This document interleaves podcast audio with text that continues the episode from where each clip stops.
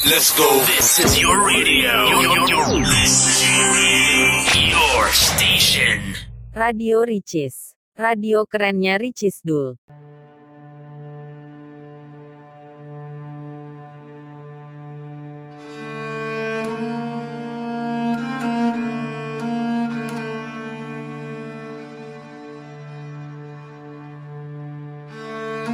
Selamat malam dan selamat datang kembali di podcast Radio Ricis. Malam ini, DJ yang bertugas adalah DJ Winter dan DJ Yuta. Dan tema podcast kami adalah horor. Special tag, podcast malam ini kami punya DJ magang nih, yaitu Ejin yang bersedia membacakan beberapa cerita horor kalian. Seperti yang kita semua tahu, hampir semua cerita horor yang akan kami bacakan malam ini adalah pengalaman dari Munya si pengirim cerita. Karena kalau horor yang berkaitan dengan RP, tentu saja siapa lagi kalau bukan Jeki kan? Setelah beberapa minggu kami membuka form untuk kalian mengirim cerita, kini sudah terkumpul beberapa cerita pengalaman horor yang menurut kami sangat seram jika dibayangkan. Bahkan kami yang membacakannya pun menjadi ketakutan sendiri karena Parno. Tapi tentu saja kami akan membacakannya malam ini. Spesial buat kalian semua. Selain membacakan cerita horor dari kalian, kami juga akan membacakan beberapa kisah horor yang pernah diceritakan oleh beberapa K-pop idol yang kami ambil dari banyak sumber. Oh iya, kami juga mau mengingatkan bahwa selama podcast ini akan terdapat beberapa jump scare yang mungkin dapat membuat kalian deg-degan atau kaget. Jadi, mohon berhati-hati. Tidak perlu menunggu waktu lama, mari kita sama-sama mendengar dan menyimak kisah horor malam ini. Selamat mendengarkan.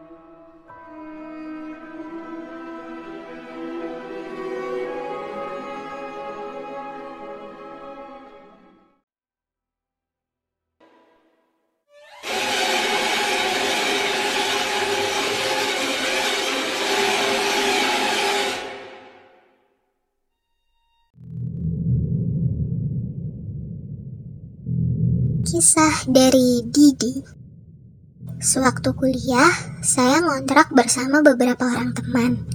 Kontrakan ini sebenarnya sudah pernah saya tempatin sewaktu tahun pertama. Lalu saya kembali lagi ke sini di tahun keempat. Selama itu, kontrakan ini juga selalu diisi orang ya, kecuali saat libur. Suasana kontrakan sangat gelap kalau lampunya gak dinyalakan. Bahkan saat siang, minimnya ventilasi dan jendela mungkin salah satu penyebabnya. Kanan dan kiri kontrakan juga terhalang bangunan tinggi. Itu kos mahasiswa lain. Di kontrakan ini ada tangga di belakang yang menuju ke tempat jemur pakaian. Di bawah tangga ada kamar mandi dan tempat mencuci pakaian. Sekat antara ruangan tersebut dengan bagian utama rumah adalah pintu dan ada jendela di depan dapur sehingga waktu kita cuci piring akan langsung terlihat kamar mandi belakang. Suatu ketika, saya baru pulang kuliah, sekitar jam 11 karena ada kelas pagi saya sudah di kampus dari jam 8. Saat itu, baru mau masuk kamar, tiba-tiba adik tingkat yang satu kontrakan dengan saya terkejut melihat kehadiran saya. Loh, kak, kok baru pulang kuliah? Katanya. Saya juga ikut terheran-heran. Lah, emang baru pulang, kuliah dari jam pertama. Adik tingkat saya seperti memastikan sesuatu. Ia langsung menuju kamar mandi belakang dan menemukan tidak ada orang di sana. Tadi kakak dari belakang masuk ke kamar terus ke belakang lagi, katanya menambahkan. Saya yang mendengarnya ikut kebingungan. Aku baru datang, ini loh, belum ganti pakaian. Mendengar jawaban saya, adik tingkat saya langsung beristighfar. Ternyata ada yang menyerupai saya. Beberapa hari setelahnya, saat adik tingkat saya tadi sedang mencuci piring, ada bayangan sekelejap berbaju merah melintas di depan jendela lalu menuju tangga. Saat diperiksa, ternyata tidak ada siapa-siapa. Setelah kejadian itu, kami satu kontrakan langsung rajin yasin dan melakukan agenda mengaji kami secara rutin karena sebelumnya kami sempat berbolong-bolong ngaji bersamanya. Mungkin itu salah satu peringatan. Malam Jumat nih, jangan lupa al-kahfi bagi yang muslim.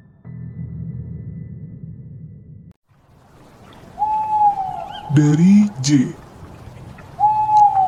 Untuk pertama kalinya, aku liburan yang niatnya pengen seneng-seneng malah jadi trauma dan kebayang-bayang sepanjang hari. Kejadiannya masih anget, 5 atau 6 bulan yang lalu.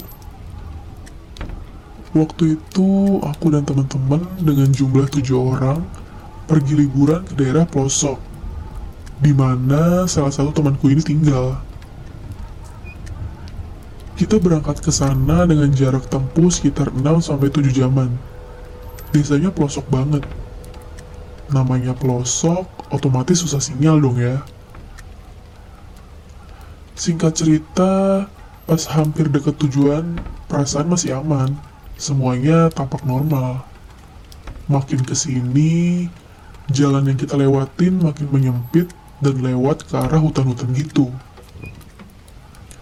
Karena dasar teman-temanku ini orangnya pada barbar, mereka memutuskan untuk karaoke di dalam mobil.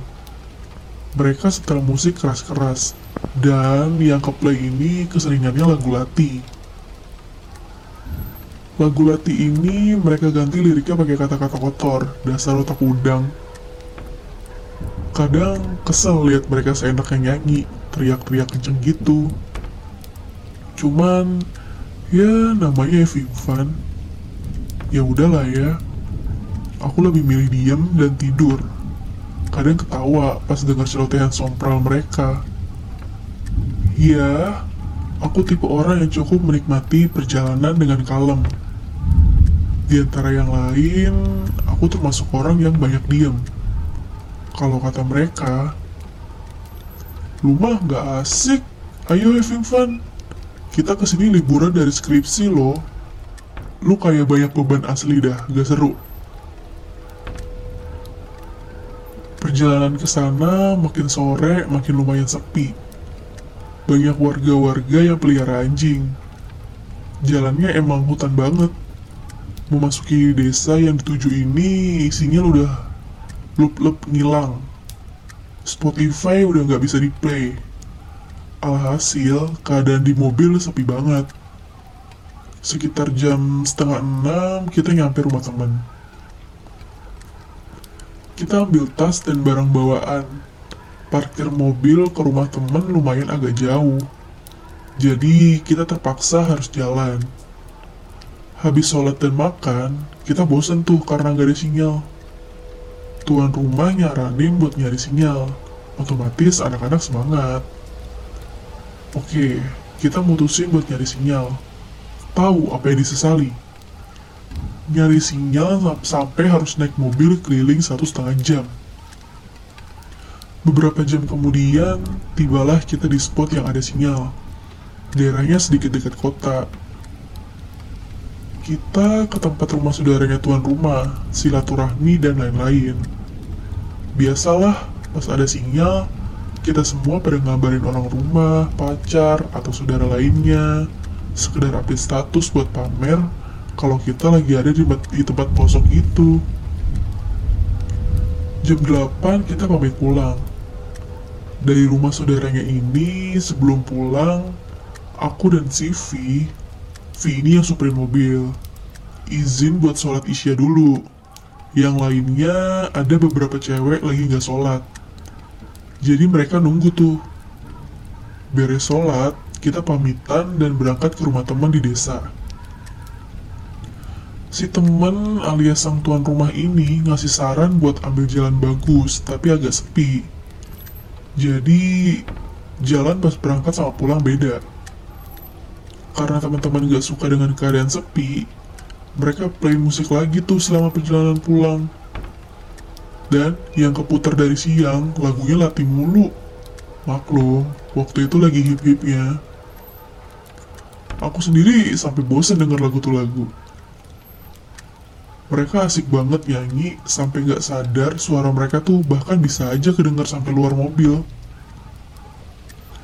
Pas pertengahan jalan, tiba-tiba lagunya berhenti. Dicek tuh sama teman yang nyetir. Dia bilang, Yah guys, sinyalnya hilang lagi. Dalam hati, aku sorak-sorak seneng. Karena, please deh, ini udah malam. Ngapain gitu nyanyi kenceng-kenceng? Makin dekat ke rumah temen, makin kelihatan kanan kiri kayak lembah, hutan gitu. Pas tengok kanan kiri, tiba-tiba tuh ada kabut dari samping kanan. Temen yang ada di bangku tengah bilang, Wah, ada kabut John. Emang daerah dekat ke pantai gini suka ada, suka ada kabut ya? Si John ini senyum. Mana ada? Kabut cuma ada di dataran tinggi kali, di gunung-gunung. Ditimpalah sama si sopir. Lah, ini kabut. Semuanya pada diem. Gak ada yang bersuara. Kabutnya lewat depan kaca mobil depan. Cuma segumpal doang dong. Pas lewat, anak-anak tengok ke arah kiri, searah sama kabut itu. Eh, ada cewek berdiri sendirian. Kita semua auto kicap, diem, gak ada yang bersuara. Terus, pas jalan tanjakan gitu, mobil tiba-tiba nggak bisa naik. Padahal tadi siang bisa naik. Alhasil, teman-teman pada turun, biar mobilnya bisa naik. Bayangin, kita dorong mobil di tengah hutan, mana ada suara burung hantu, hewan-hewan lain saling saut-sautan, keringet dingin, deg-degan, negatif thinking udah jadi pokoknya. Pas mobil udah bisa naik, buru-buru kita semua masuk mobil dan gak ada satupun yang bersuara. Pas nyampe rumah, kita semua barulah bisa ngomong. Kalau ternyata pas kita turun dari mobil tadi, ada dua orang lihat bayangan gede hitam. Yang lainnya lihat ada cewek. Dari semenjak itu, aku dan teman-teman kalau dengar lagu Lati suka ingat sama kejadian itu. Aku pribadi bahkan udah gak berani denger itu lagu sampai sekarang. Dari si petualang Halo listener, aku mau ceritain pengalaman horor aku selama lagi dinas Jadi, aku kerja di bidang perencanaan daerah gitu Dan aku biasa ditugasin dari kantor untuk pergi ke daerah-daerah tertentu untuk survei lokasi seputar validasi data Seperti misalnya Bener gak sih di desa X luas lahannya segini? Atau Bener gak sih jembatan B lahan kosong seluas hektar? Ya gitu-gitulah pokoknya. Jadi sebelum ada covid tahun 2019 lah, aku sibuk survei ke berbagai daerah di Indonesia. Nah, kisah horor yang mau aku ceritain ini dari banyak daerah, karena kebetulan dapat terus pengalamannya. Hmm. Oke, sebelumnya aku biasanya ditugasin survei dengan satu tim yang kebetulan personalnya sama. Dua pria dan dua wanita. Ah iya, aku masuk di kategori wanitanya ya. Oh iya lagi, pengalaman horornya selalu aku alami bareng temen yang cewek ini. Sebut aja dia Mbak Melati dan aku Bunga. Jadi, waktu itu bulan Mei 2019, kami pergi ke daerah X untuk survei hutan. Lalu kami menginap di sebuah hotel yang biasa-biasa aja di daerah itu. Kenapa biasa-biasa aja? Soalnya itu daerah yang agak pelosok gitu sih. Dan beruntung banget kami menemukan hotel ini saat cari-cari penginapan ketika masih di kantor.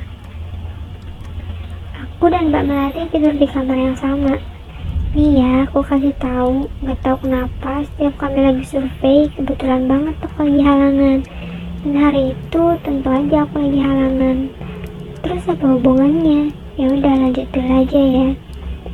Nah, pokoknya malam itu aku tidur nyenyak deh. Terus pas pagi, aku lihat Mbak Melati mukanya kayak capek gitu.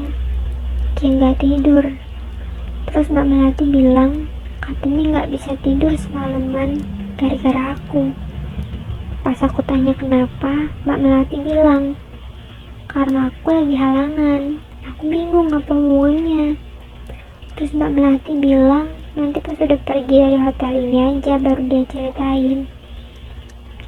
Oh iya, Mbak Melati ini punya indera keenam, jadi dia bisa ngerasain dan ngelihat kehadiran mereka yang gak terlihat gitu. Jadi, aku penasaran banget setelah udah di mobil untuk balik ke bandara, Mbak Melati ceritain ke aku. Aku ceritain berdasarkan percakapan Mbak Melati ya. Kata Mbak Melati, Bunga, kamu tuh ya tidurnya pulas banget tau nggak?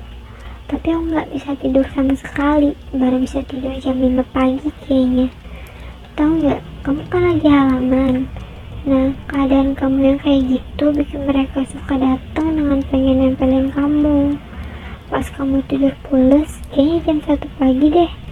Aku lihat ada sosok gede hitam di pojok kamar, di dekat kamu. Aku langsung merem dan gak mau melek sama sekali. Aku merem tapi nggak bisa tidur. Pas dengar Mbak Melati cerita begitu, parah banget. Aku dan dua temanku yang cowok langsung pada diem. Masih nggak percaya aku punya pengalaman tidur ada sosok gede yang ngeliatin aku. Tapi seremnya nggak cuma di situ aja. Jadi sebulan kemudian di bulan Juni kami ada survei lagi ke daerah lain.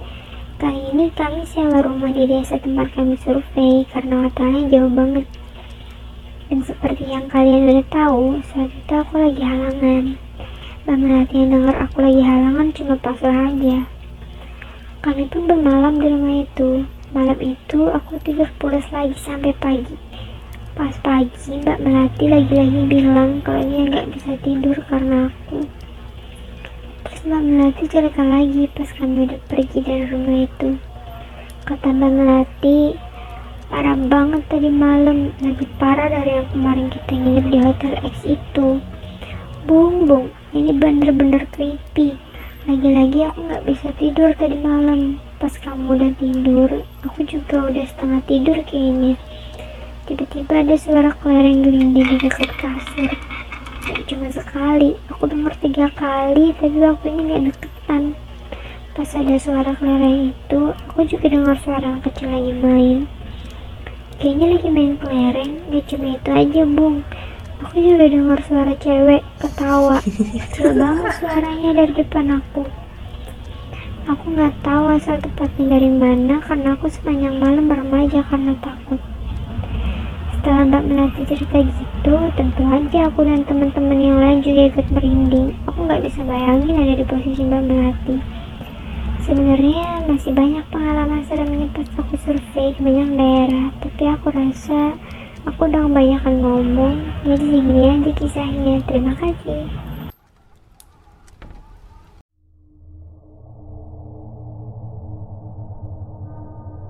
Saat menjadi bintang tamu di acara Knowing Brother bersama dengan member Mamamu, Solar bercerita bahwa ia mengalami hal yang cukup menakutkan saat tidur.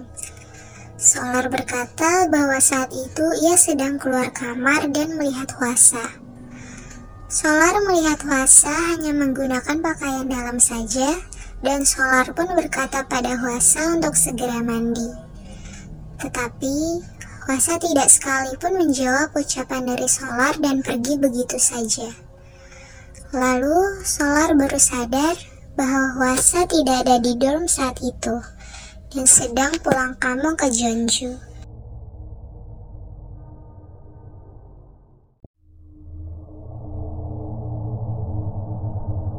Dari sempak basah. Jadi, kisah ini terjadi ketika saya masih menjadi mahasiswa baru. Pada saat itu, saya belum mendapatkan banyak teman. Jadi, saya banyak menghabiskan waktu kegabutan saya di kosan. Biasanya, di kosan saya ada satu kucing yang gak pernah absen ke kamar kalau lihat pintu kamar saya terbuka. Kucingnya pun betah saya elus-elus. Hingga pada suatu hari, saat saya pulang dari kuliah, saya menemukan bercak darah di sekitar kamarku. di meja belajar dan di lantai kamar kosku. Padahal saat berangkat saya yakin bercak darah itu tidak ada di sana sebelumnya. Dan kamarku pun terkunci dan tertutup dengan rapat. Tidak ada celah yang bisa dimasukin kecuali dengan kunci yang selalu aku bawa. Setelah aku bersihkan, aku mendengar ada anak kosan lain sedang ramai mau menguburkan sesuatu. Saat saya tengok, ternyata yang akan dikuburkan adalah kucing yang biasanya mampir ke kamar kosku. Dan setelah itu aku baru sadar, bercak darahnya tepat berada di tempat yang biasanya menjadi tempat si kucing rebahan. Apakah sebelum dia meninggal dia sempat mampir? Tapi bagaimana caranya? Kalaupun lewat atap, seharusnya ada bekas bolongan. Pintu kamarku juga tertutup rapat. Tidak ada celah di bawah pintunya juga. Setelah ini, si pengirim cerita mengatakan tidak sengaja menekan tombol submit ketika sedang menuliskan ceritanya, dan keburu kehilangan mood untuk melanjutkan ceritanya. Sisanya bayangkan sendiri ya, hehehe. Dari Ibu Bakso Aku punya cerita yang gak begitu serem sebenarnya sih. Tapi ini bisa masuk mistis juga kayaknya. Jadi dulu pas aku masih kelas 2 SMA Aku dan temenku baru aja pulang sekolah. Terus kita berdua biasanya kalau pulang sekolah suka jajan dulu.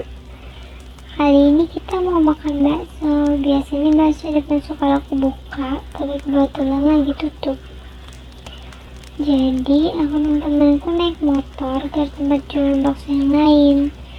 Nah sampailah kita di tempat teman bakso. Gak begitu jauh sih dari sekolah, tapi tempatnya lumayan menjanjikan karena lokasinya lebar. Terus ada bergitu ke bakso banget lah. Kebetulan di sana lagi sepi dan gak ada pelanggan.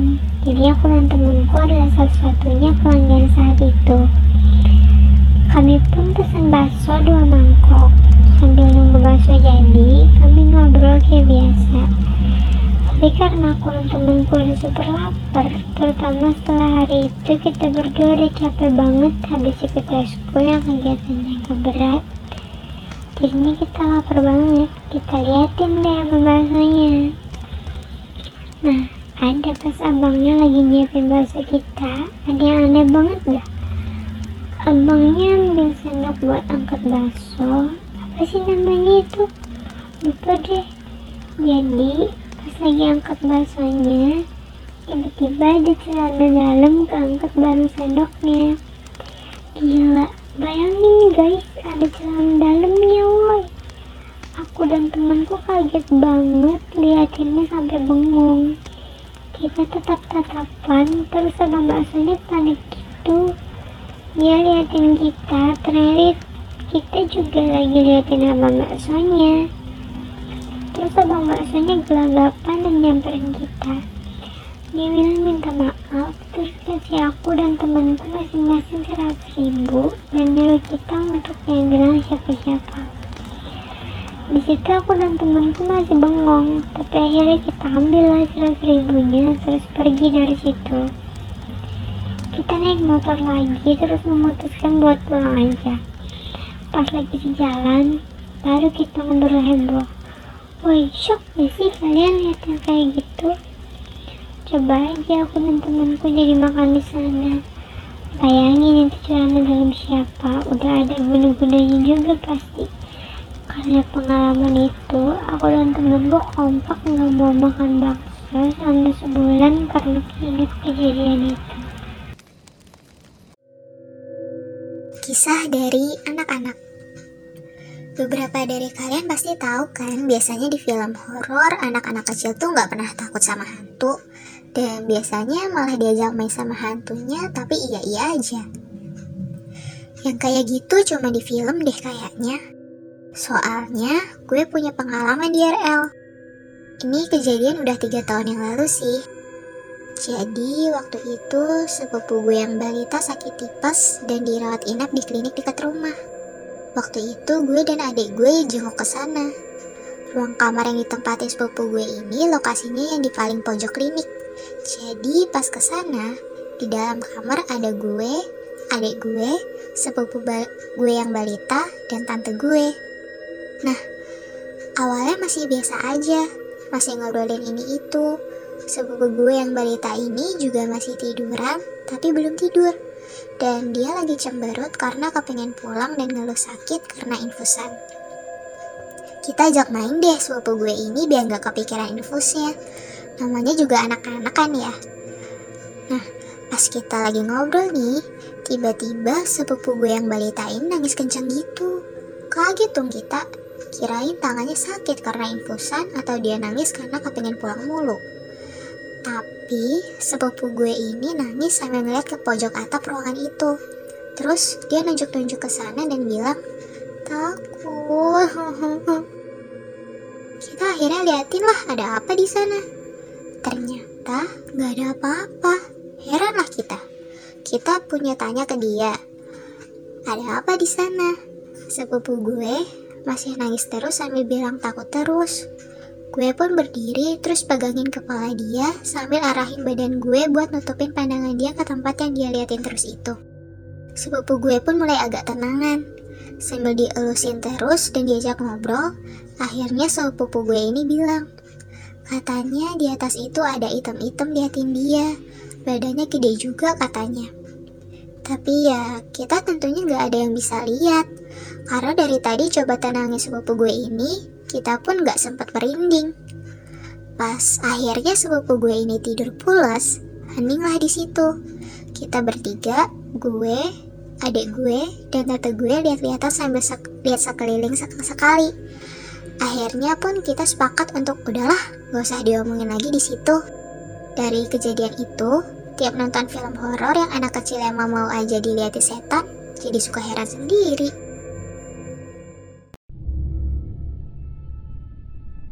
Dari Men. Hai all, namaku Men. Kalau panjang ya, Mamen. Jadi, Men bukanlah tipe orang yang percaya segala hal mistis. Percaya sih percaya, tapi nggak memikirkan atau menghubungkan segala sesuatu dengan hal mistis. Kalian ada yang punya adik atau keponakan yang masih bocil dan suka asik sendiri saat main sendiri juga? Ini hal yang wajar kan? Nggak ada yang aneh. Kisah ini udah lumayan lama, sekitar 9 tahun yang lalu, waktu adikku masih berumur 7 sampai 8 tahun.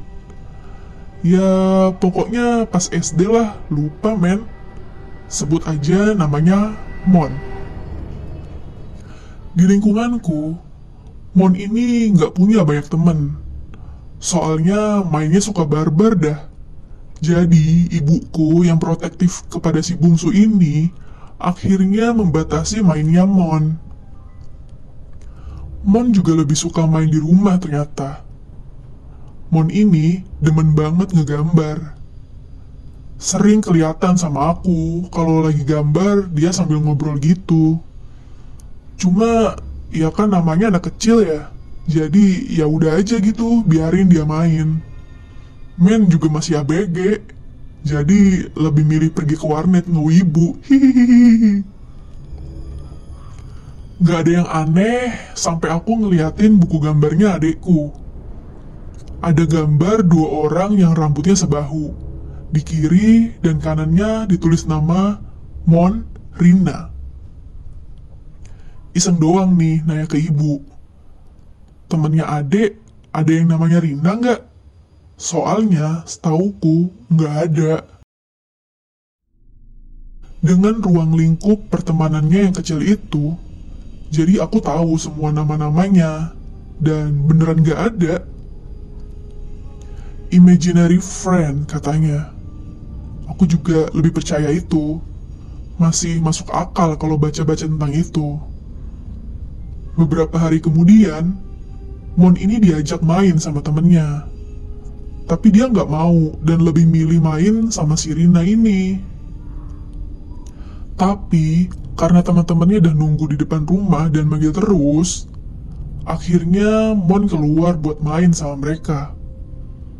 Besoknya, Mon lesu, gak mau makan. Sampai ibu ngajakin makannya, yuk ajak Rina. Baru mau, cek cek cek cek, bocah bocah. Balik lagi ke buku gambarnya. Men yang kepo ini menemukan suatu perbedaan dari si Rina. Kali ini rambutnya lebih panjang, sekaki, dan nutupin wajahnya. Di samping si Rina masih adekku, Mon. Cuma, beda dari yang pertama adalah mereka nggak pegangan tangan lagi. Di lembar berikutnya ada yang beda lagi. Rambutnya Rina masih panjang, tapi sekarang nggak nutupin wajahnya, jadi ya wajahnya kelihatan. Di gambar adekku, wajah Rina diwarnai dengan krayon merah. Katanya pakai krayon hitam. Gambarnya ini nggak sedikit. Di lembar-lembar berikutnya masih ada lagi sekitar 2 sampai 3 gambar. Kemarin-kemarin Walaupun Mon suka aneh-aneh, dia nurut kalau ibu nyebutin nama Rina. Terus, waktu aku tunjukin gambarnya Mon ke ibu, ibu jadi berhenti ngajakin Mon pakai nama Rina. Buku gambarnya juga diambil buat sementara itu. Mon dikasih main keluar dulu untuk sementara waktu. Terus, dia dibolehin gambar lagi, tapi dikasih contoh gambarnya atau cuma dikasih buku mewarnai. Sekeluarga mutusin buat gak ngungkit-ngungkit tentang Rina lagi. Gak tahu apa emang cuma imaginary friend atau beneran ada mistisnya. Bukunya udah dibakar. Aku gak punya nyali buat fotoin. Hehehe.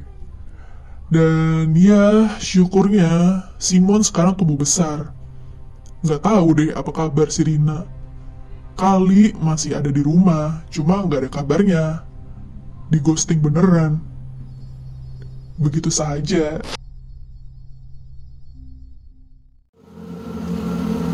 Dari cantik.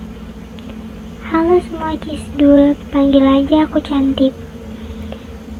Mungkin cerita aku ini bisa juga jadi pelajaran buat kita semua ya.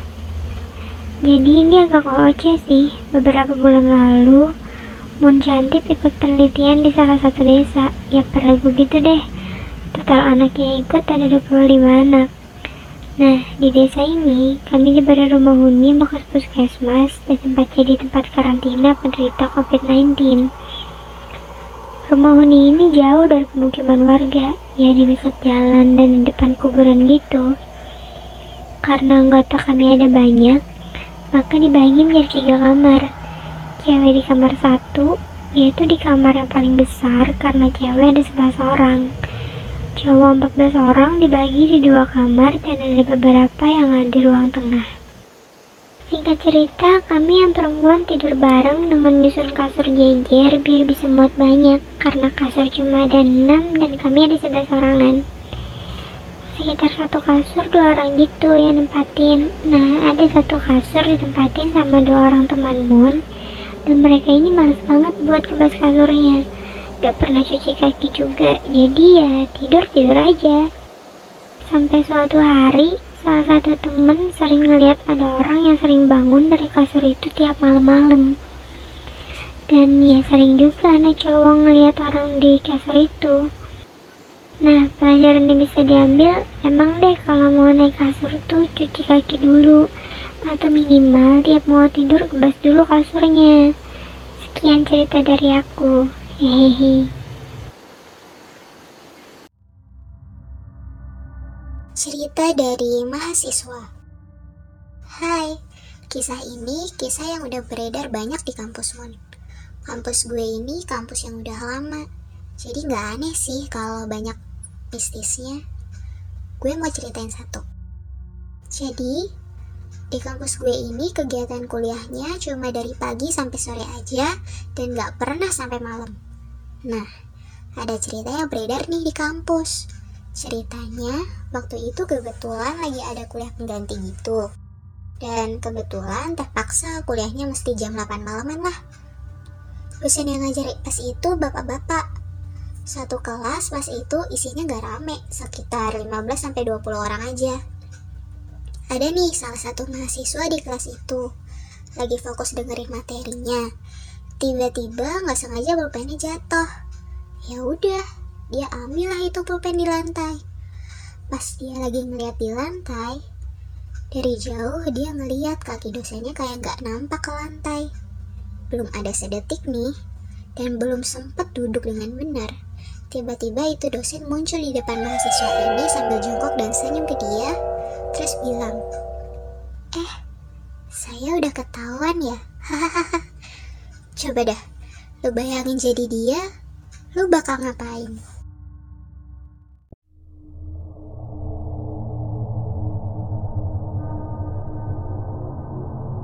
Dari anak papa. Hmm, ini nggak tahu sih masuk kisah horor atau enggak. Tapi aku mau cerita deh. Ini kisah Moon 5 tahun yang lalu. Aku ceritain dari awal aja ya, biar agak panjang dikit. Hehe.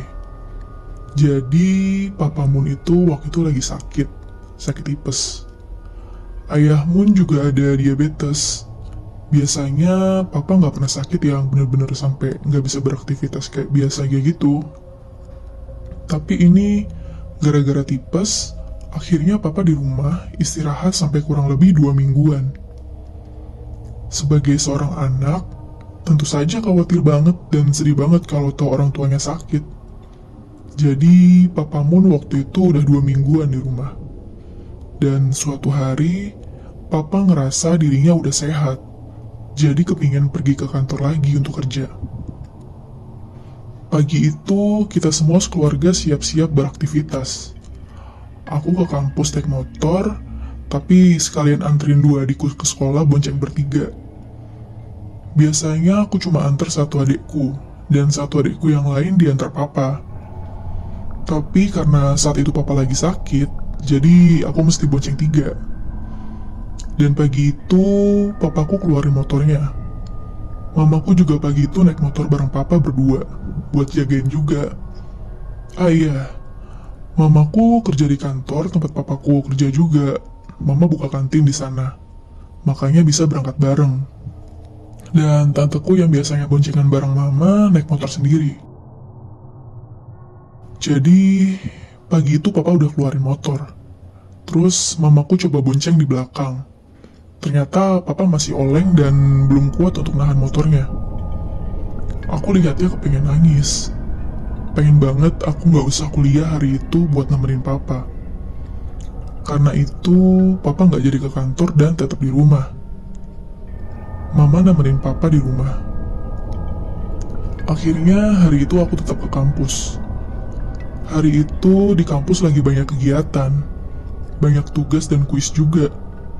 Pokoknya kayak biasa lah. Terus aku pulang ke rumah pas sore. Di jalan, ya biasa, rame dan macet. Nggak ada sesuatu yang spesial.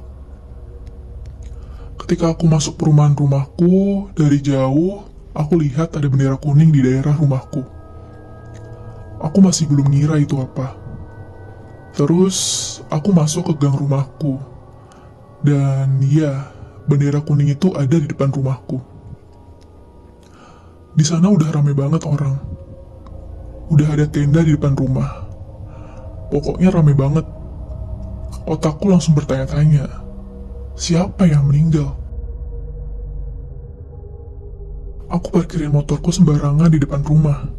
Orang-orang liatin aku. Pas aku masuk teras, aku lihat di dalam rumah ada peti mati. Aku jatuhin asal tasku di teras.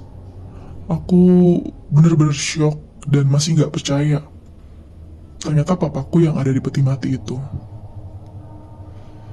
Papa sudah terbaring di sana, rapih, sudah dengan jasnya, matanya terpejam, dan tentunya sudah tidak bernafas. Aku nangis jadi-jadinya. Gak habis pikir, kenapa gak ada yang telepon aku untuk kabarin kalau papaku udah gak ada hari itu? Ternyata papaku udah dipanggil Tuhan dari jam 11 pagi. Damn, what am I doing that day? Kalian pernah nggak pas masih zaman persami, guru-guru cerita nakutin ke kita soal pas kalian pulang ke rumah udah ada bendera kuning dan ternyata orang tua kalian udah nggak ada. Itu bener-bener kejadian sama aku. Aku agak marah dan kecewa waktu itu kalau diingat-ingat. Setiap hari aku selalu berdoa supaya orang tuaku dijauhi dari segala macam penyakit. Aku juga selalu ber- berdoa supaya semua macam penyakit tolong untuk datang ke aku aja dan jangan orang tuaku. Tapi ya kenyataan yang aku dapat berbeda. Oke lanjut. Jadi ceritanya udah semingguan papa nggak ada. Selama seminggu kita adain doa di rumah bareng keluarga dan kerabat. Dan di hari ketujuh itu, sepupuku cerita, dia mimpi kita lagi doa buat kepergian Papa Mun. Terus di pojok ruangan, ada Papa Mun di sana lagi duduk sambil senyum liatin orang-orang. Tapi orang-orang nggak ada yang bisa lihat Papa. Aku dengar itu ngerasa seneng. Aku merasa seperti masih bisa berbincang dengan Papa. Setelah dengar dari sepupu, Tiap hari aku selalu ngomong sendiri di rumah untuk nyapa papa dan bilang kalau aku selalu rindu. Jadi hari berlalu dan 40 harian juga udah berlalu. Suatu malam ketika aku tidur, aku bermimpi. Aku mimpi di sana ada papa. Aku ingat banget di situ papa nggak ngomong apa-apa. Di mimpi itu aku lagi di rumah, lagi pamitan sama keluargaku. Aku pamit mau pergi gitu, pamit mau meninggal ikut papa. Setelah pamitan, aku ngikut papa pergi. Terus aku ngerasa kalau di mimpiku saat itu aku udah meninggal. Tapi aku seneng. Seneng karena akhirnya bisa ketemu papa lagi. Terus tiba-tiba malah bangun. Dan pas bangun malah kecewa. Ternyata semua itu cuma mimpi. Tapi meski begitu, aku merasa bersyukur karena masih bisa bertemu masih bisa bertemu papa walaupun hanya di dalam mimpi. Ah iya, aku jadi ingat eh, setelah beberapa bulan dari meninggalnya papa, eh, banyak kerabat papa juga datang ke rumah untuk mengucap untuk mengucapkan bela sungkawa.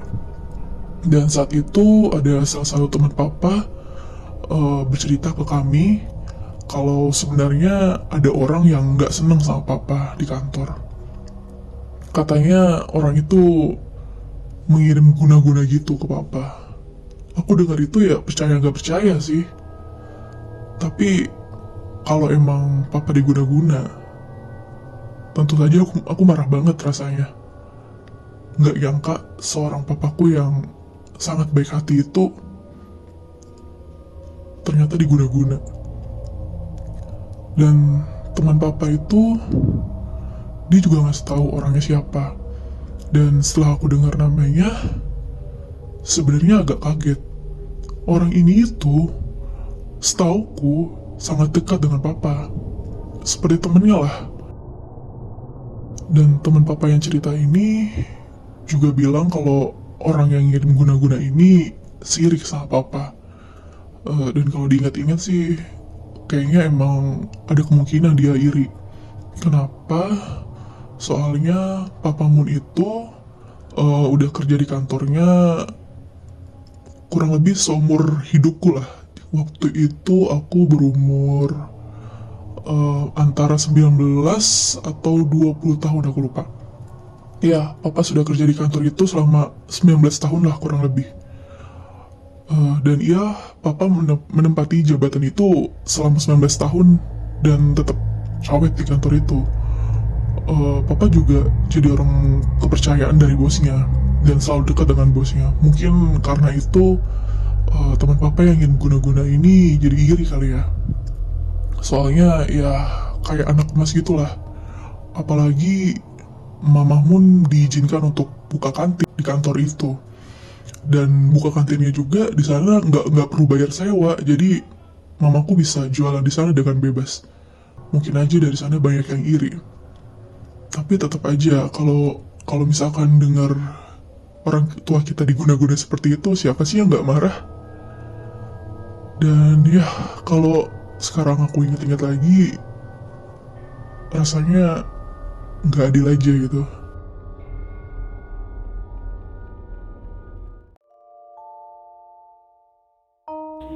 Ipin.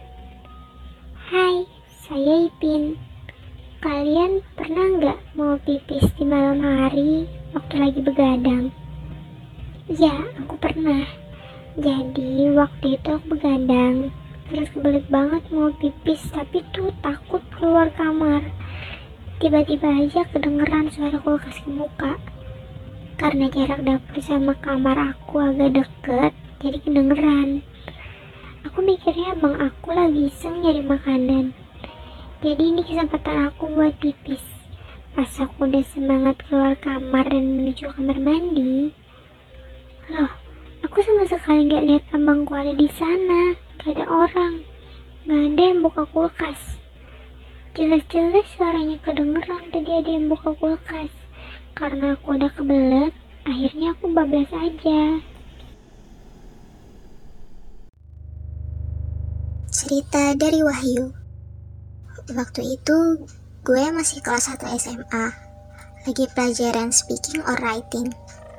Gue duduk sendiri di depan. Tiba-tiba aja gue ngeliat wajah guru gue pecat Dan sesekali noleh ke belakang. Lalu tiba-tiba beliau nanya ke gue Apa dia boleh duduk di sebelah gue? Tentu aja dengan ramah gue bolehin dong.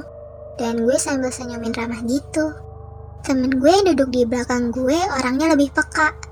Dia nanya ke guru gue, oh iya, kita panggil guru gue itu dengan sebutan mam. Jadi temen gue nanya ke si mam, apakah mam gak apa-apa? Tapi mam cuma diam sambil senyum. Ternyata nih, pas si mam nengok ke belakang, beliau melihat penampakan suster Belanda. Pas lagi duduk gitu juga kayak disamperin gitu. Makanya beliau nggak mampu untuk noleh ke belakang. Sebelumnya pernah terjadi juga.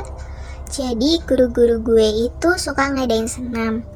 Waktu itu ketika selesai senam, jamnya pulang di sore hari. Salah satu guru melihat penampakan suster tanpa kepala. Pernah juga ada nih kejadian di sekolah gue. Ada salah satu kejadian di mana adik kelas gue kesurupan dan tiba-tiba bicara bahasa Belanda. Dari si cantik. Halo, perkenalkan aku si cantik. Kali ini aku bakal menceritakan beberapa pengalaman hororku. Well, teman-temanku sih, hehehe. Tapi langsung aja lah ya. Jadi, ini cerita pengalaman kita waktu lagi study tour SMA ke beberapa daerah yang ada di Pulau Jawa. Kejadian-kejadian ini bermula saat kita menginap di salah satu hotel di sana. Nah, kalau kalian cari nama hotel ini di Google, pasti deh bakal nemu beberapa cerita serem dan iya, beberapa orang bilang hotel ini agak angker. Cuma ya mungkin karena murah ya, jadi sekolah kita mutusin buat nginep di sana. Nggak tahu sih. Kita sampai di hotel itu udah malam, sekitar jam 7 atau jam 8 gitu. Pas pertama kali sampai, seriusan deh, hawanya bener-bener nggak enak banget, dingin dan ngeri gitu. Nggak cuman aku doang yang ngerasa, semua teman-temanku juga ngerasain itu. Tapi ya kita tetap mikir positif lah. Oh, mungkin karena malam makanya hawanya dingin banget.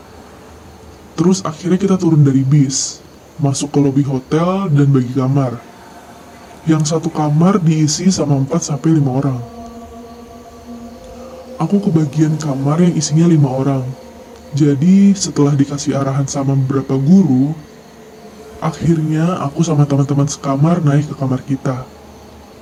Anehnya, ini hotel cuman ada satu lift doang masa? Udah kebayang kan? Siswa-siswi yang ratusan harus berbagi satu lift buat naik ke kamar masing-masing. Pasti deh ngantri lama banget. karena ngantri itu, akhirnya aku sama teman-teman mutusin buat naik tangga aja. Tangga ini ada di ujung dan seriusan, gelap banget, nggak ada lampunya, mana nggak ada pegangannya lagi.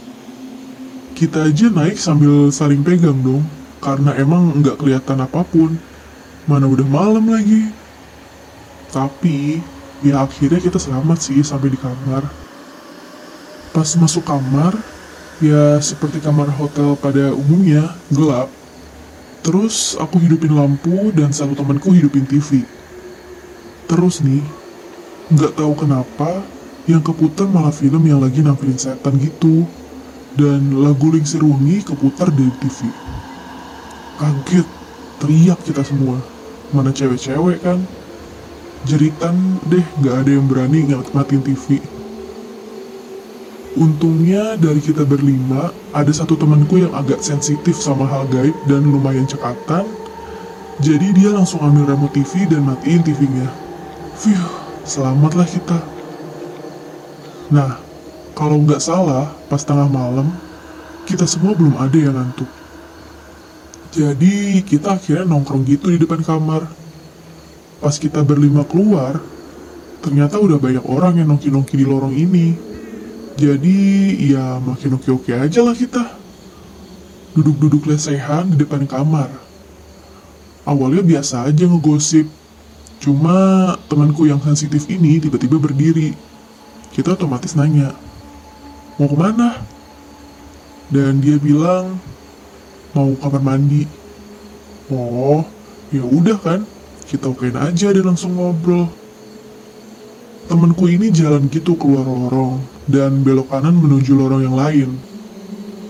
Kalau orang bener pasti mikir, lah kalau ke kamar mandi kenapa nggak pakai kamar mandi di kamar aja? Kenapa jauh-jauh jalan? Pasti mikir gitu kan? Tapi nggak tahu kenapa pas waktu itu kita sama sekali nggak kepikiran hal itu. Nggak tahu ya efek study tour jadi bego apa gimana?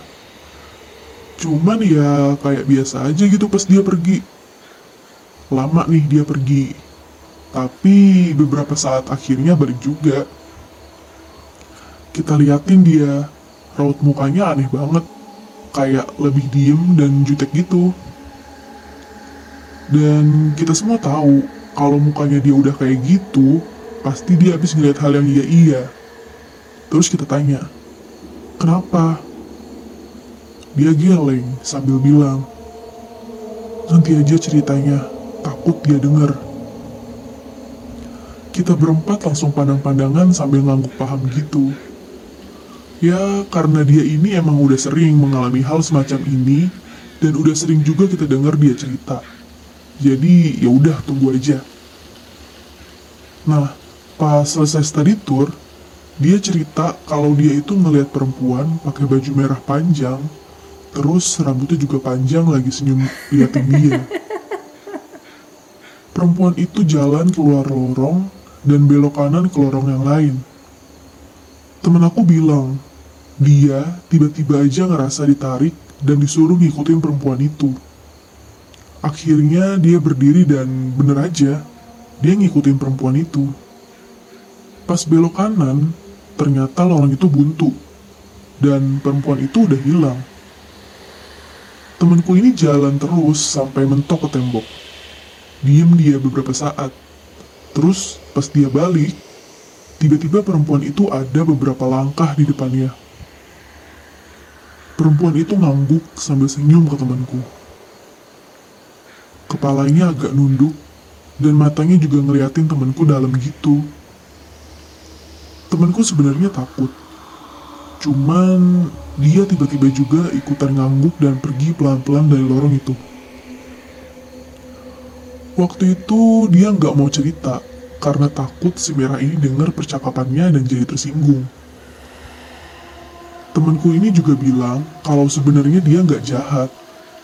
Cuman kadang agak keganggu doang sama siswa-siswi yang lagi menginap di sana. Nah, terus hari kedua waktu study tour, Paginya kita semua kan keluar kamar buat makan kan? Tapi Dua orang temanku, sebut saja Mawar dan Melati, masih diam aja di kamar. Soalnya si Mawar kebelet boker gitu, dan dia takut kalau sendirian.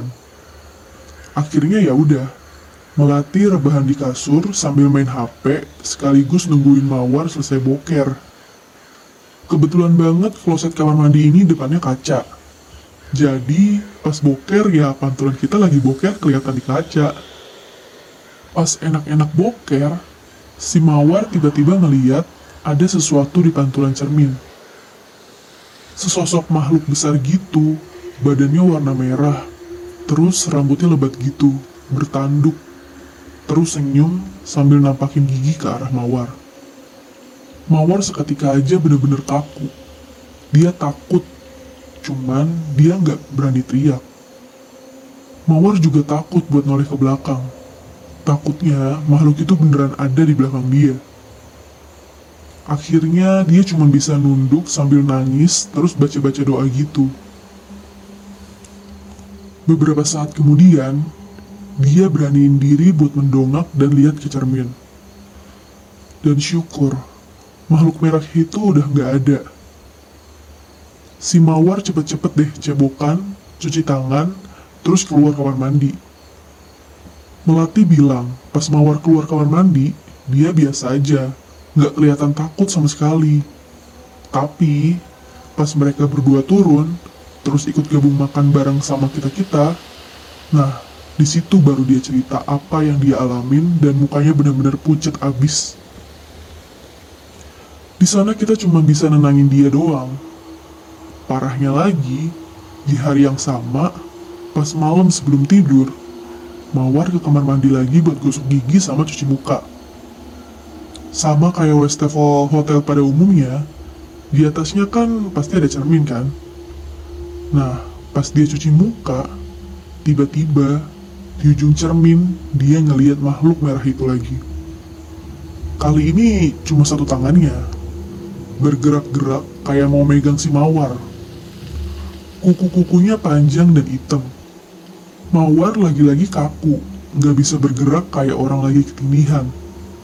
Tapi dia ketindihannya sambil berdiri.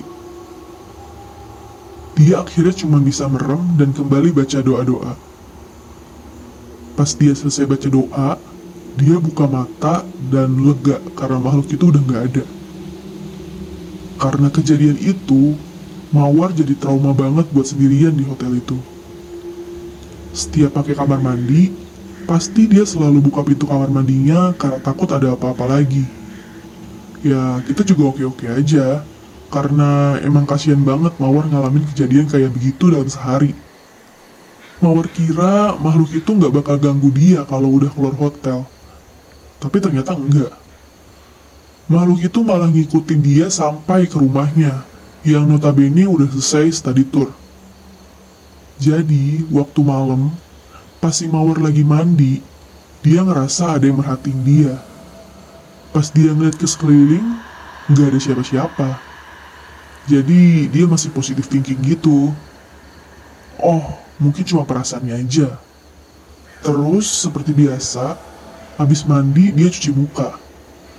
Dan lagi-lagi, tiba-tiba di ujung cermin wastafel, dia ngeliat makhluk merah itu lagi. Wajahnya cuma setengah yang nampak. Mawar bilang, mata makhluk itu natap dia marah. Tapi makhluk itu senyum sambil nampakin gigi-giginya. Mawar kaku lagi. Dan kali ini dia pingsan. Pas bangun, Mawar udah dikelilingin sama keluarganya gitu. Dipijitin, dan bapaknya dia bacain doa-doa. Setelah sepenuhnya sadar, Mawar akhirnya ceritain semuanya dari study tour sampai yang barusan dia alamin. Orang tua Mawar langsung bawa dia ke Balian gitu. Semacam orang pinter dan berilmu kalau di Bali. Untuk ngerukiah si Mawar. Setelah dibersihin, untungnya, syukur, puji Tuhan, dia udah nggak pernah ngeliat makhluk merah itu lagi.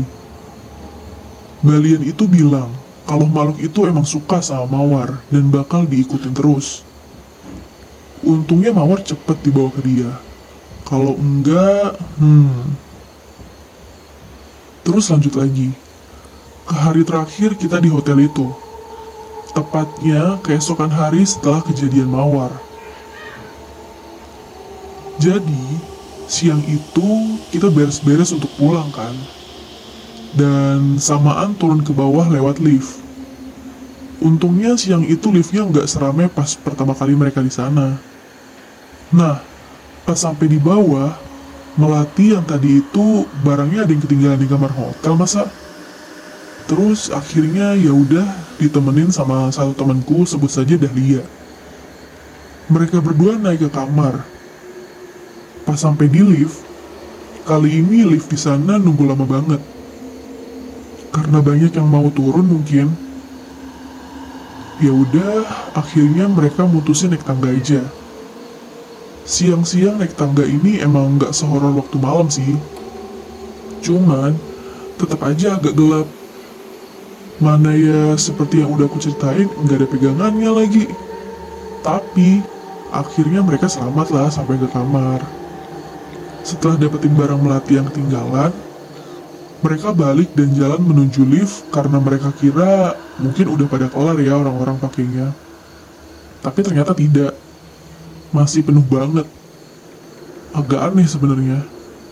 Orang-orang milih buat nunggu lama banget daripada jalan untuk naik tangga yang di mana lift ini bikin bikin kepulangan kita jadi lama banget. Karena nunggu Dahlia sama Melati akhirnya turun lewat tangga.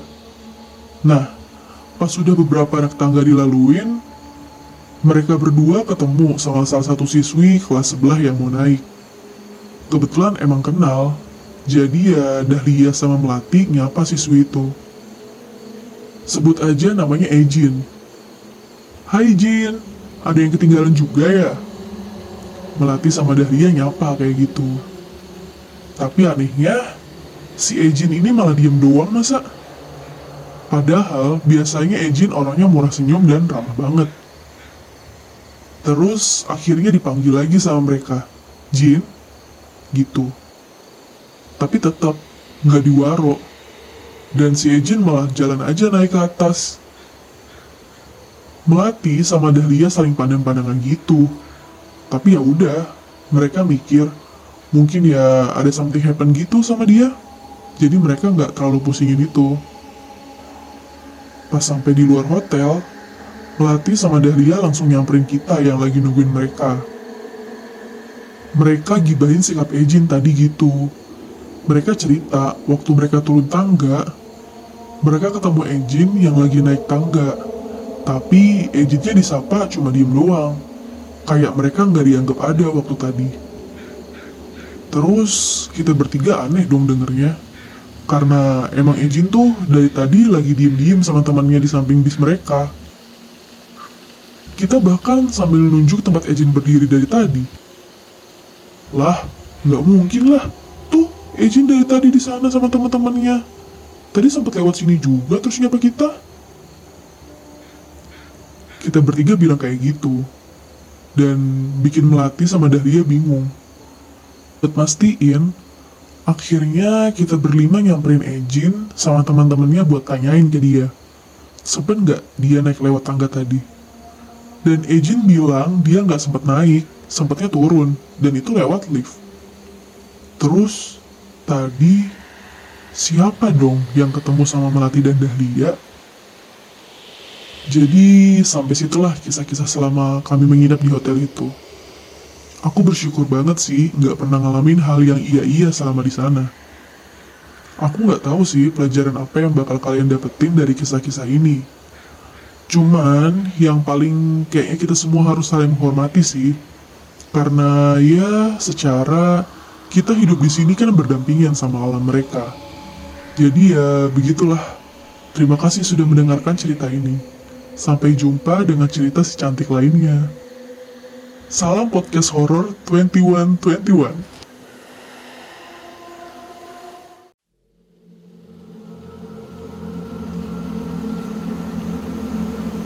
Kisah horor Tiara Shion menceritakan pengalamannya ketika ia bertemu dengan hantu Ia menceritakannya dalam program Come to Play, namun ternyata bukan hanya Jion member Tiara yang dihantui arwah yang sama. Jion berkata, kami pindah asrama setelah melihat hantu di sana. Satu hari sebelum Tiara debut, aku merasa ada yang menekan tubuhku saat aku tidur. Lalu aku melihat ada sosok berbentuk anak kecil yang badannya kurus. Anak kecil itu sempat muncul dengan memegang lututku dan berada di hanger pakaian. Anak kecil itu menoleh dan seolah hendak mengatakan sesuatu padaku. Tapi aku yang sudah ketakutan mencoba untuk melepaskan diri dari hal itu. Dan saat aku berhasil, aku langsung pergi ke Soyan On Me dan menceritakan kejadian menyeramkan barusan. Soyan Oni bilang katanya juga mengalami hal yang sama di tempat aku tidur.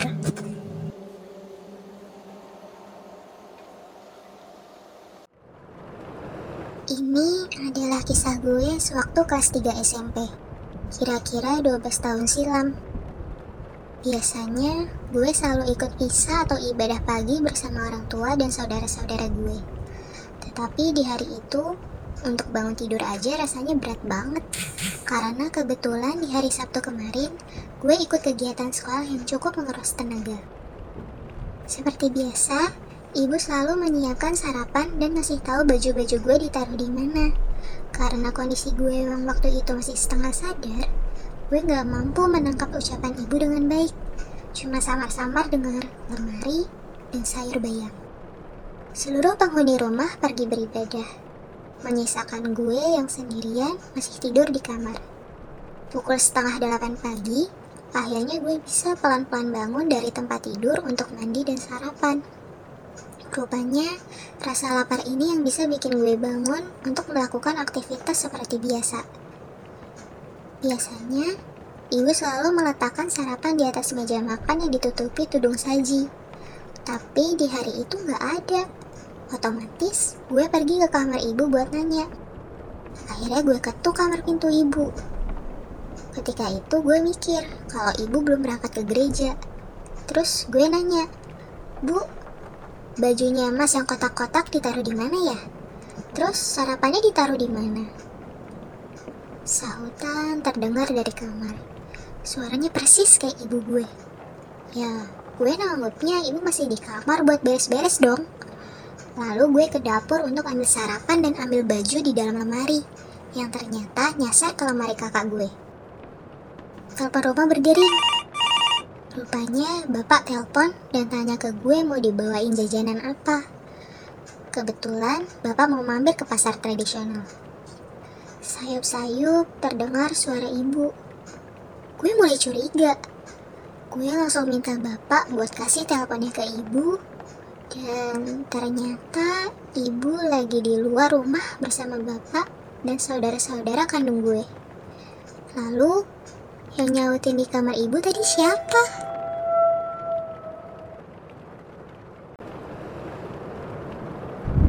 Dari Love. This one is my childhood story. First time dikasih lihat sosok Miss K.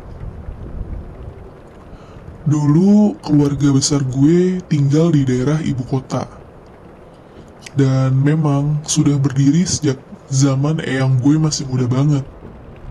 Rumahnya cukup luas dengan tujuh kamar di dalamnya.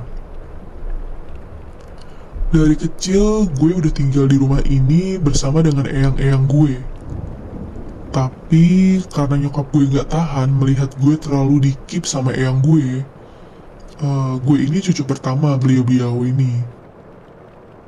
Akhirnya nyokap gue minta pindah. Rumah ini rutenya begini. Setelah masuk pagar, lo akan menemukan halaman yang luas banget. Lo akan disambut dengan pohon mangga raksasa dan beberapa tanaman lain. Dari halaman ada tiga pintu masuk. Pintu utama, pintu menuju dapur, dan pintu menuju gudang.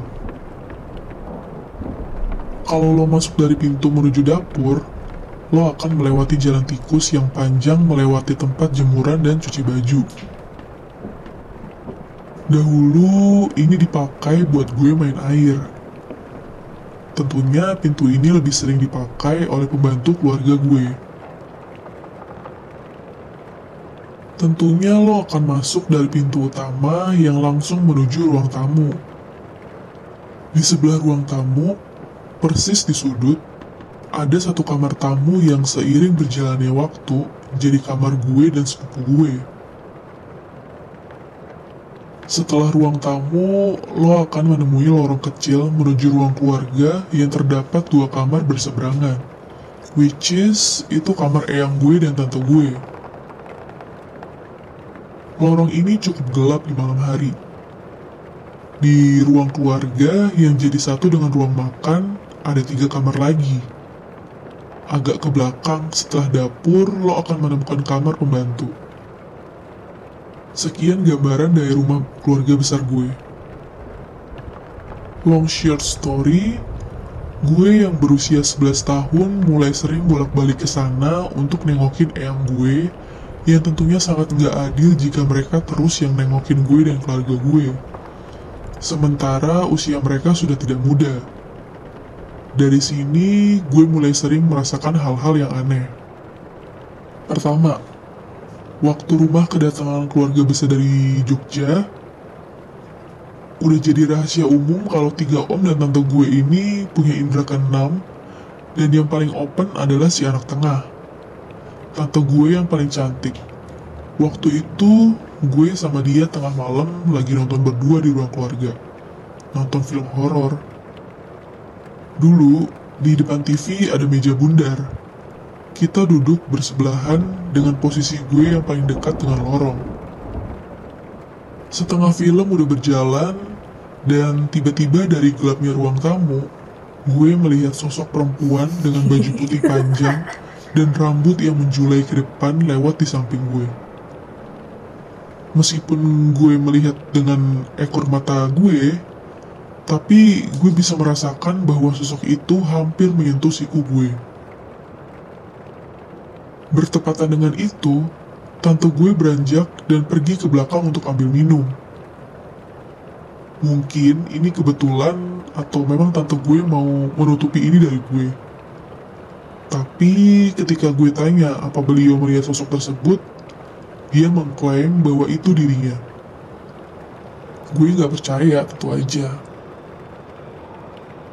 Karena posisinya sosok itu lewat dari kanan, eh, dengan penampilan yang telah gue jelaskan, sementara tante gue ada di sisi kiri gue dengan tank top pink dan hot pants berwarna putih. Hell yeah, after 14 years, I still remember how it looked like. Tapi karena gue orangnya cuek, akhirnya gue memutuskan untuk melupakan itu dan enggak mempertanyakan itu lagi.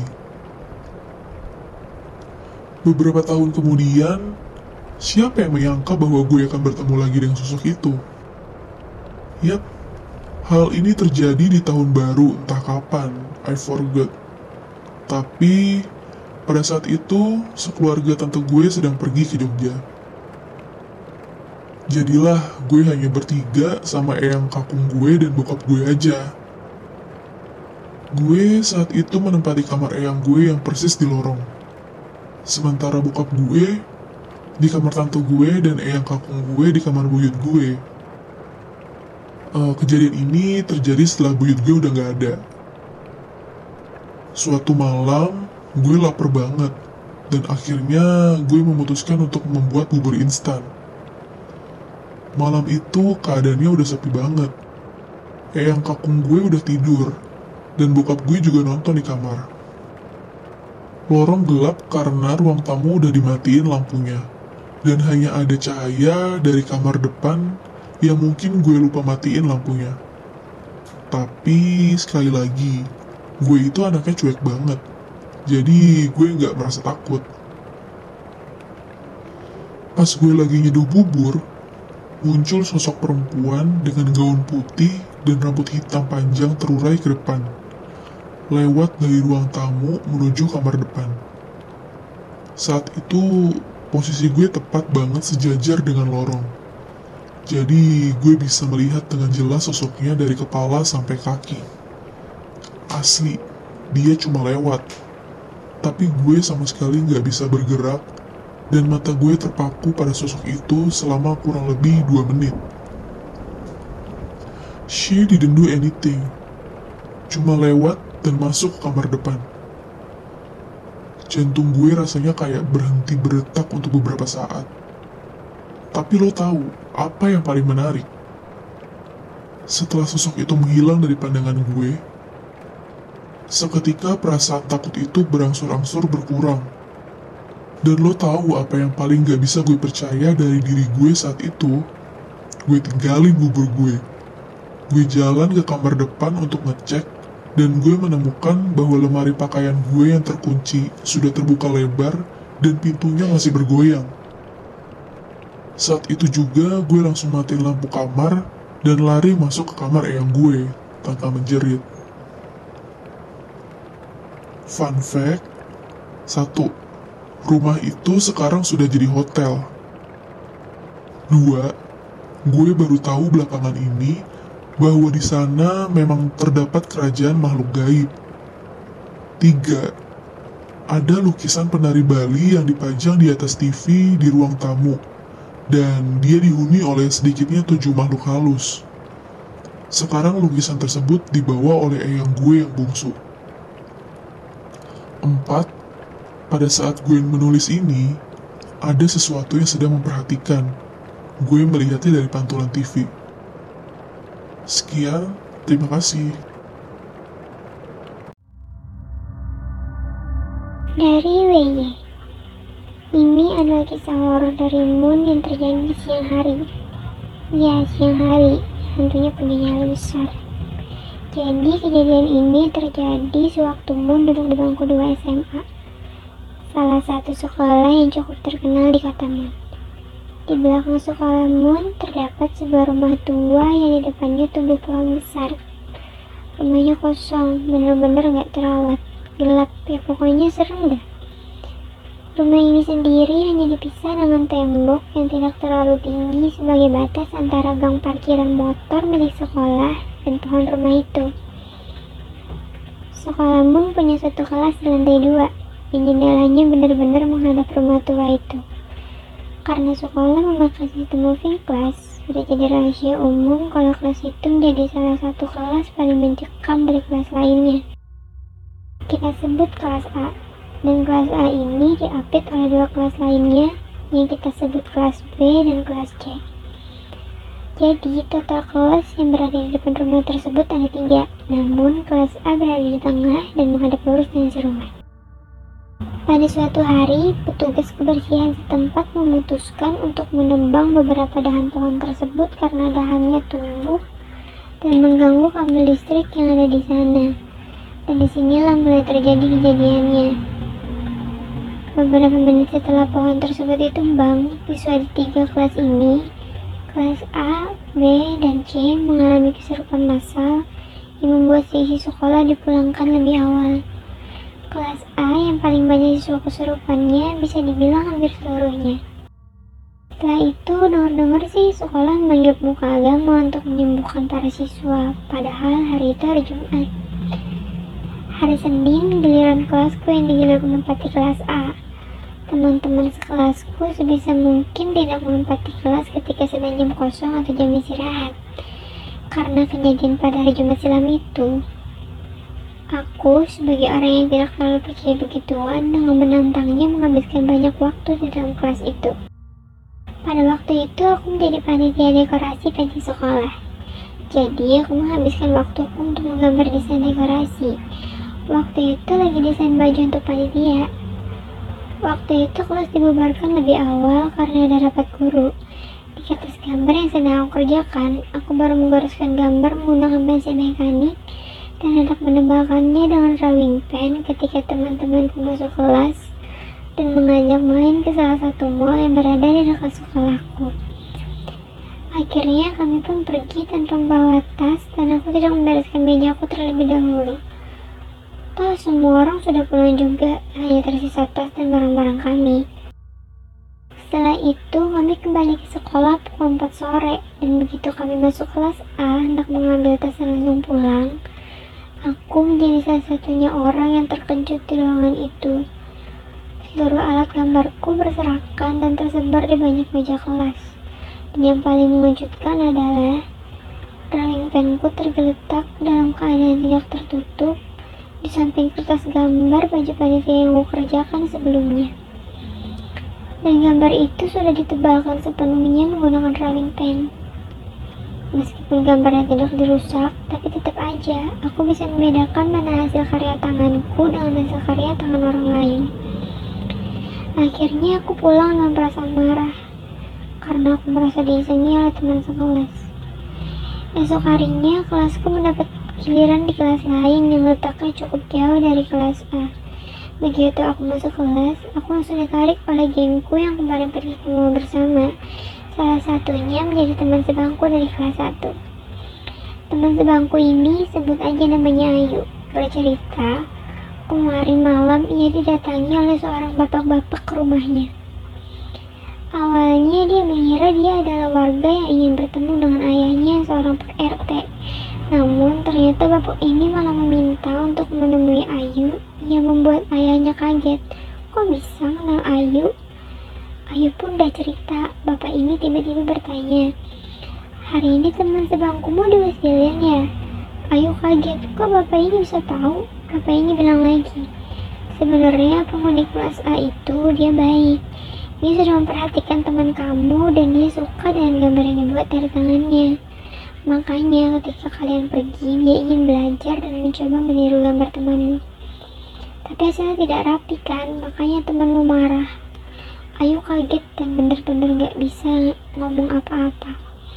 Kemudian bapak ini bilang lagi, ke depannya dia gak akan ngeganggu lagi selama pokoknya gak diusik. Ingetin temenmu, jangan ninggalin meja dalam berantakan.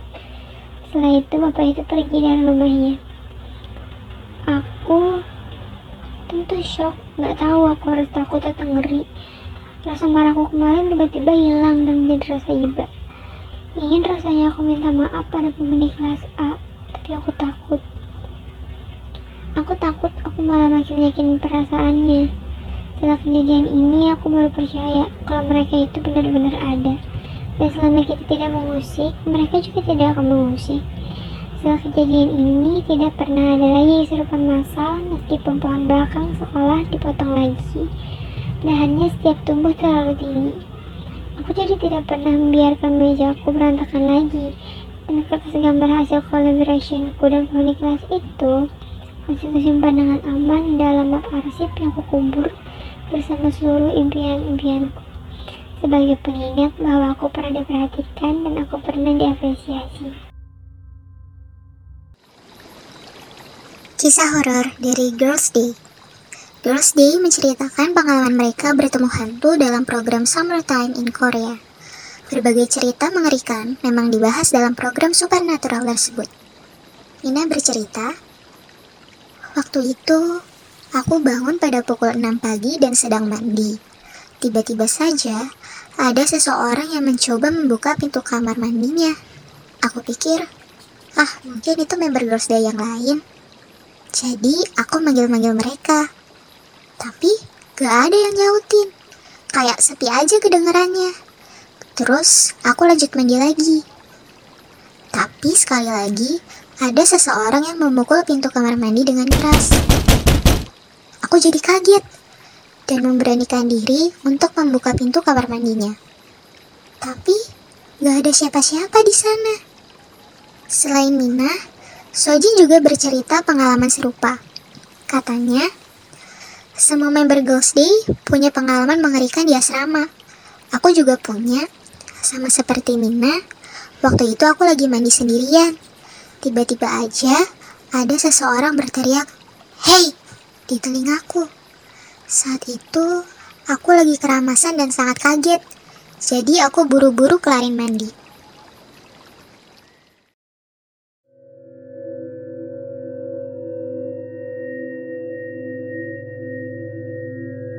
Dari anak baru. Ini kisah RL saya. Kejadiannya dua tahun lalu, tahun 2019. Waktu itu saya baru selesai sidang skripsi dan tentu saja saya dinyatakan lulus. Hehe. Di hari itu juga di kantor saya sedang ada outing keluar kantor tiga hari dua malam. Tapi karena hari itu saya ada sidang skripsi, jadi saya berangkat ke tempat outingnya belakangan bareng mobil kantor. Waktu itu saya berangkat dari kantor sekitar jam 8 malam. Bawaan saya banyak banget.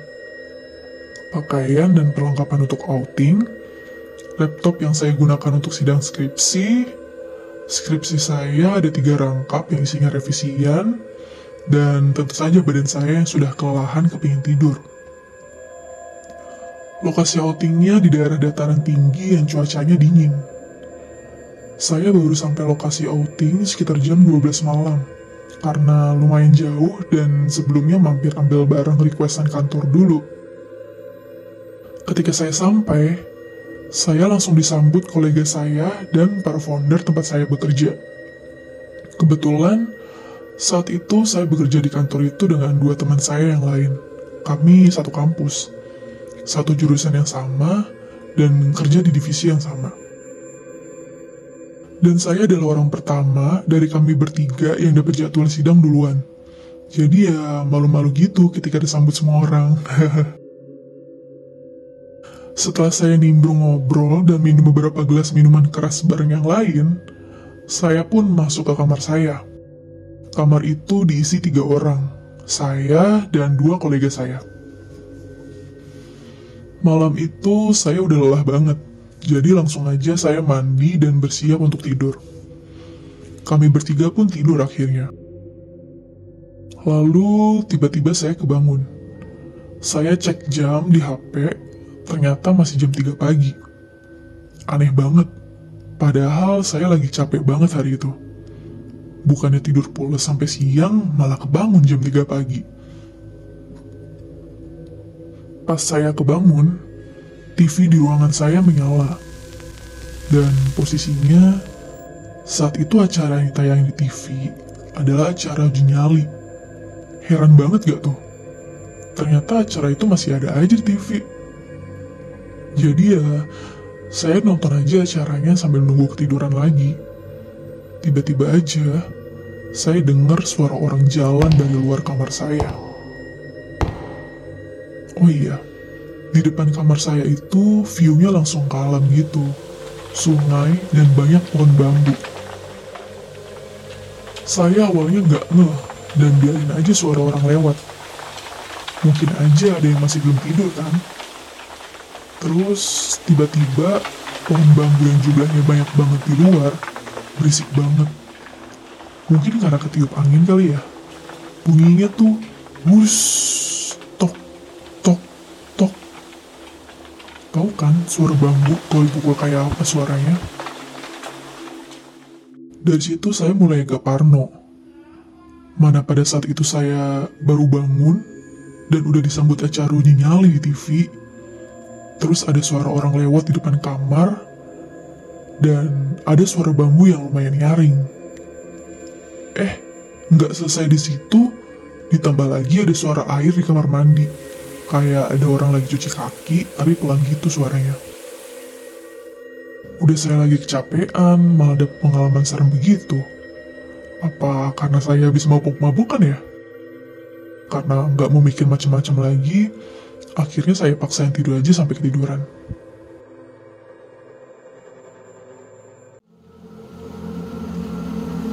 Cerita dari cinta.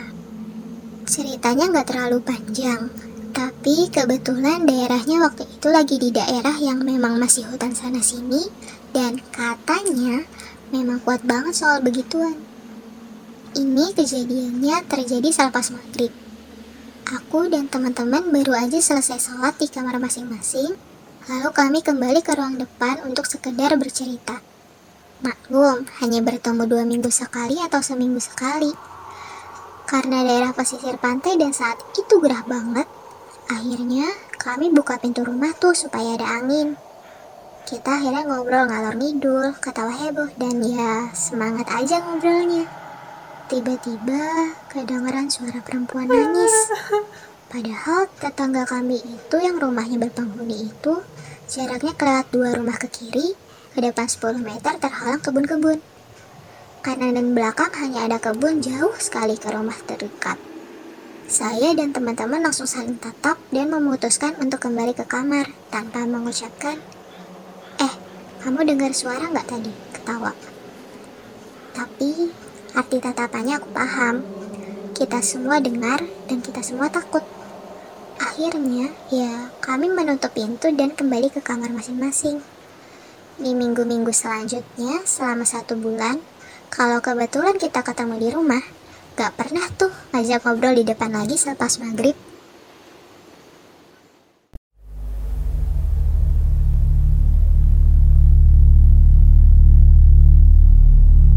Dari Tako Kisah ini kisah Moon.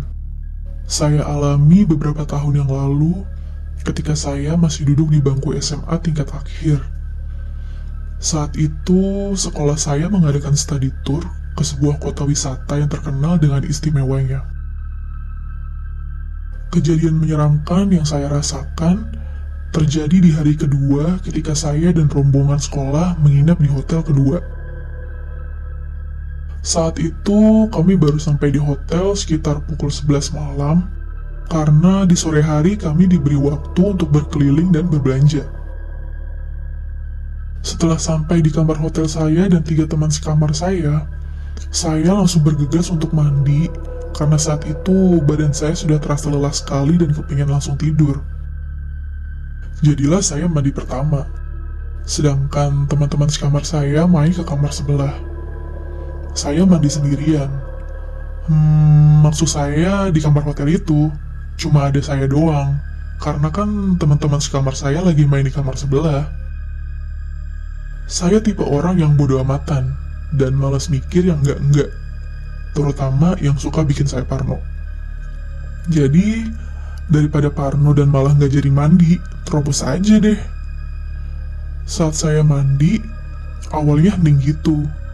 Ya, namanya sendirian.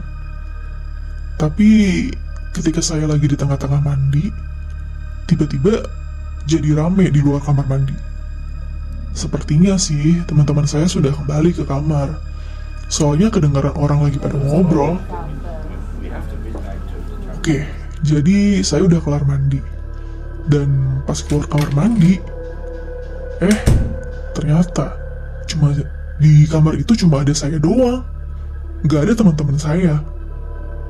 Tapi ya saya bodo amat sih.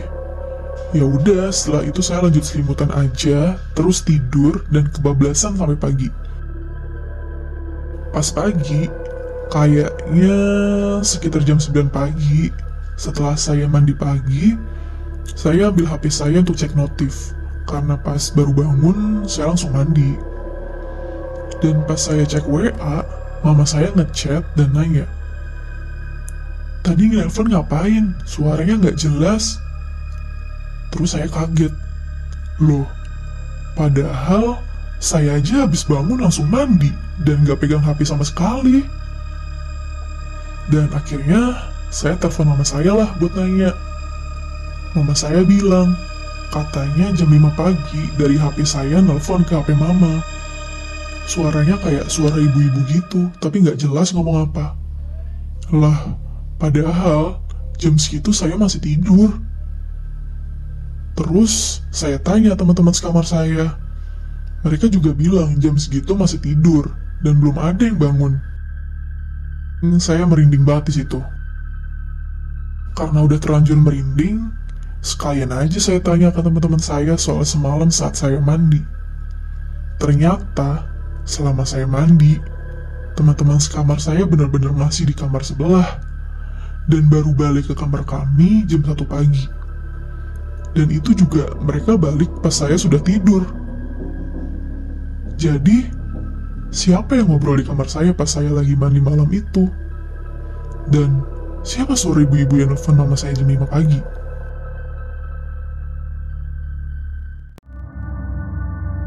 Cerita dari Y. Jadi tahun 2017, tepatnya waktu aku SMA kelas 2, aku ikut lomba di luar negeri. Sebut aja negara Rekentopeni.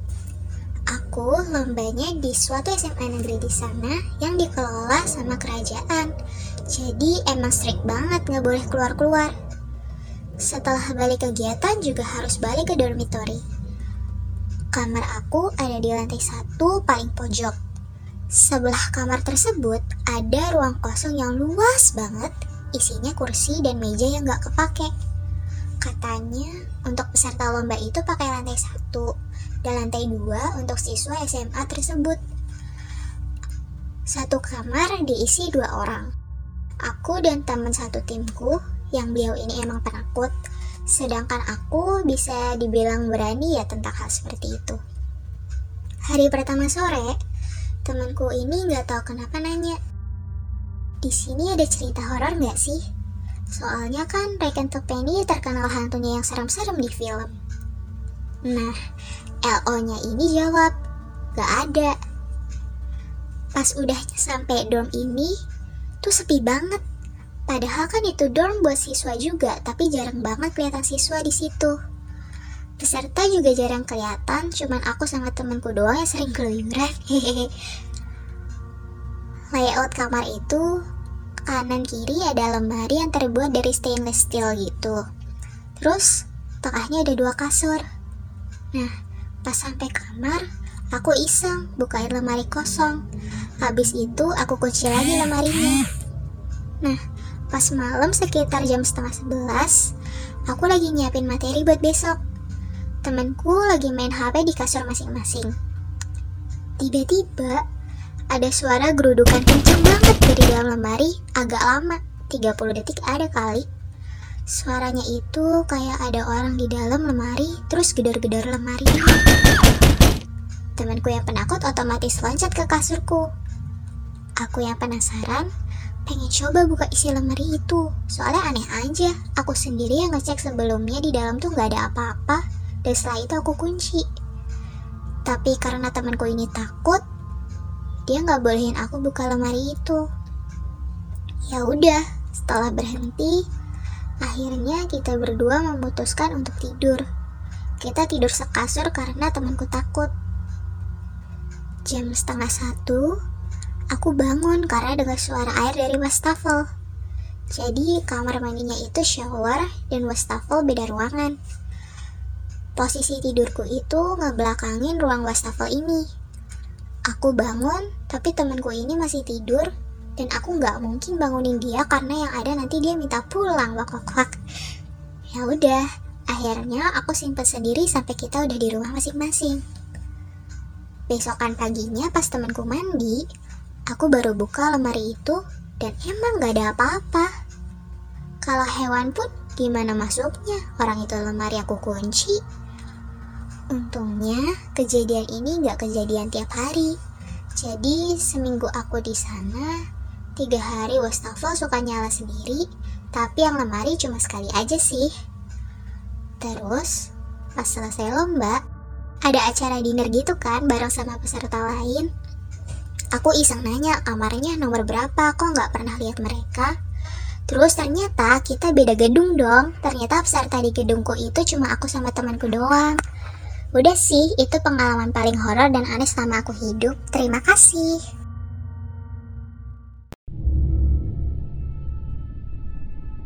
Dari Melati Aku Melati Banyak kisah horor di sekelilingku. Salah satunya yang bikin aku cukup merinding di tempat kerjaku. Karena hampir sering kejadian. Waktu itu galon di tempatku kerja habis. Jadi, orderlah kita ke tukang galon. Posisinya, aku dan rekan kerjaku di lantai bawah di playground anak-anak karena lagi menyusun karya anak-anak, lalu datanglah si abang tukang galon. Salah satu rekanku bilang kalau galon di lantai atas nggak pernah kita minum, dan minta buat si abang ambil aja. Abangnya pun ngambil galon yang di atas dengan berani. Tidak lama, abangnya turun dengan wajah yang agak pucat. Terus gaya bicaranya yang gugup. Dia bilang, Mbak, di sini ada yang gak berhijab ya? No, jelas-jelas kami berhijab semua di sini. Sontak, kami semua kaget dan masih belum ada yang mau bicara. Abangnya lanjut bicara lagi. Di atas kok ada orang ya tadi? Jelas-jelas kita dibawa semua. Sampai akhirnya kita langsung panik semua dan takut. Akhirnya, si abang galon yang sadar kita pada takut, dia meluruskan.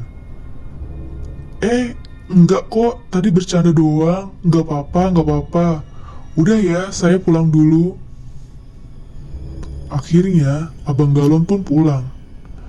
Tapi masih dengan perasaan yang deg-degan dan merinding, kita melanjutkan pekerjaan kita lagi. Gak lama dari itu, tiba-tiba aja terdengar suara meja yang sedang didorong-dorong di lantai atas. Sontak kita semua berteriak, dan gak ada yang berani ngecek ada apa di atas.